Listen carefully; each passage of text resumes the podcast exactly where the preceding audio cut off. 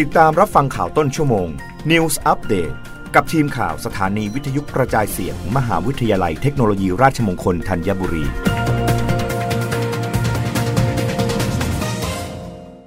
รับฟังข่าวต้นชั่วโมงโดยทีมข่าววิทยุราชมงคลธัญบุรีค่ะพาณิชย์ย้ำจุดยืนหลักวินวินโมเดล ดูแลทั้งบะหมี่และผู้บริโภค ราคากำลังพิจารณาอย่างรอบคอบ หากช่วยโอกาสปรับขึ้นมีความผิดตามกฎหมาย นายวัฒนศักดิ์เสือเอี่ยม อธิบดีกรมการค้าภายในกระทรวงพาณิชย์เปิดเผยว่า กรณีที่มีผู้ผลิตบะหมี่กึ่งสำเร็จรูป 5 ราย ได้แถลงข่าวร่วมกัน ขอให้กรมการค้าภายในพิจารณาอนุญาตให้ปรับราคาบะหมี่กึ่งสำเร็จรูป ขนาดมาตรฐานจากซองละ 6 บาท เป็นซองละ 8 บาท เนื่องจากภาระต้นทุนที่เพิ่มขึ้นนั้น กรมการค้าภายในได้รับทราบและติดตามสถานการณ์มาอย่างต่อเนื่อง ยอมรับว่าต้นทุนบางรายการมีการปรับเพิ่มขึ้น โดยเฉพาะอย่างยิ่งต้นทุนด้านพลังงาน ที่เป็นต้นทุนทั้งทางตรงและทางอ้อม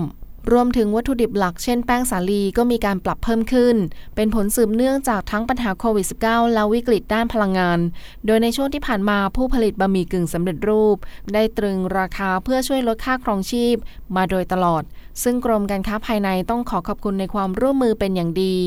สำหรับการพิจารณาอนุญาตปรับราคาจำหน่ายบะหมี่กึ่งสำเร็จรูปนั้น จะพิจารณาเป็นรายๆ โดยอยู่บนหลักการ win-win model ที่ผู้ประกอบการยังคงผลิตและจำหน่ายต่อไปได้ ผู้บริโภคได้รับผลกระทบน้อยที่สุด ตามนโยบายของกระทรวงพาณิชย์ที่นายจุรินทร์ ลักษณวิศิษฏ์ รองนายกรัฐมนตรีและรัฐมนตรีว่าการกระทรวงพาณิชย์ ได้มอบหมายสั่งการไว้แล้ว ซึ่งขณะนี้กรมการค้าภายในอยู่ในระหว่างการพิจารณาอย่างรอบด้าน เพื่อให้เกิดความเป็นธรรมแก่ทุกฝ่าย และปัจจุบันยังไม่มีการอนุญาตให้ปรับขึ้นราคาบะหมี่กึ่งสำเร็จรูปแต่อย่างใด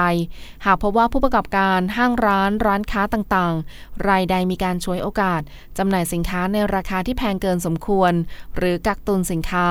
จะมีโทษจำคุกไม่เกิน 7 ปี ปรับไม่เกิน 1 4 0 0 0 0 บาท หรือทั้งจำทั้งปรับ และการจำหน่ายสินค้าไม่ว่าจะเป็นช่องทางใด ต้องแสดงราคาอย่างชัดเจน เพื่อให้ผู้บริโภคได้รับทราบก่อนตัดสินใจเลือกซื้อสินค้า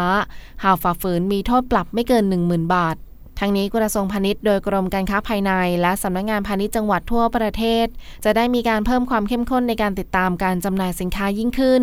หากพบเห็นพฤติกรรมดังกล่าว สามารถร้องเรียนได้ที่สายด่วนกรมการค้าภายใน 1569 หรือสำนักงงานพาณิชย์จังหวัดทั่วประเทศ รับฟังข่าวครั้งต่อไปได้ในต้นชั่วโมงหน้า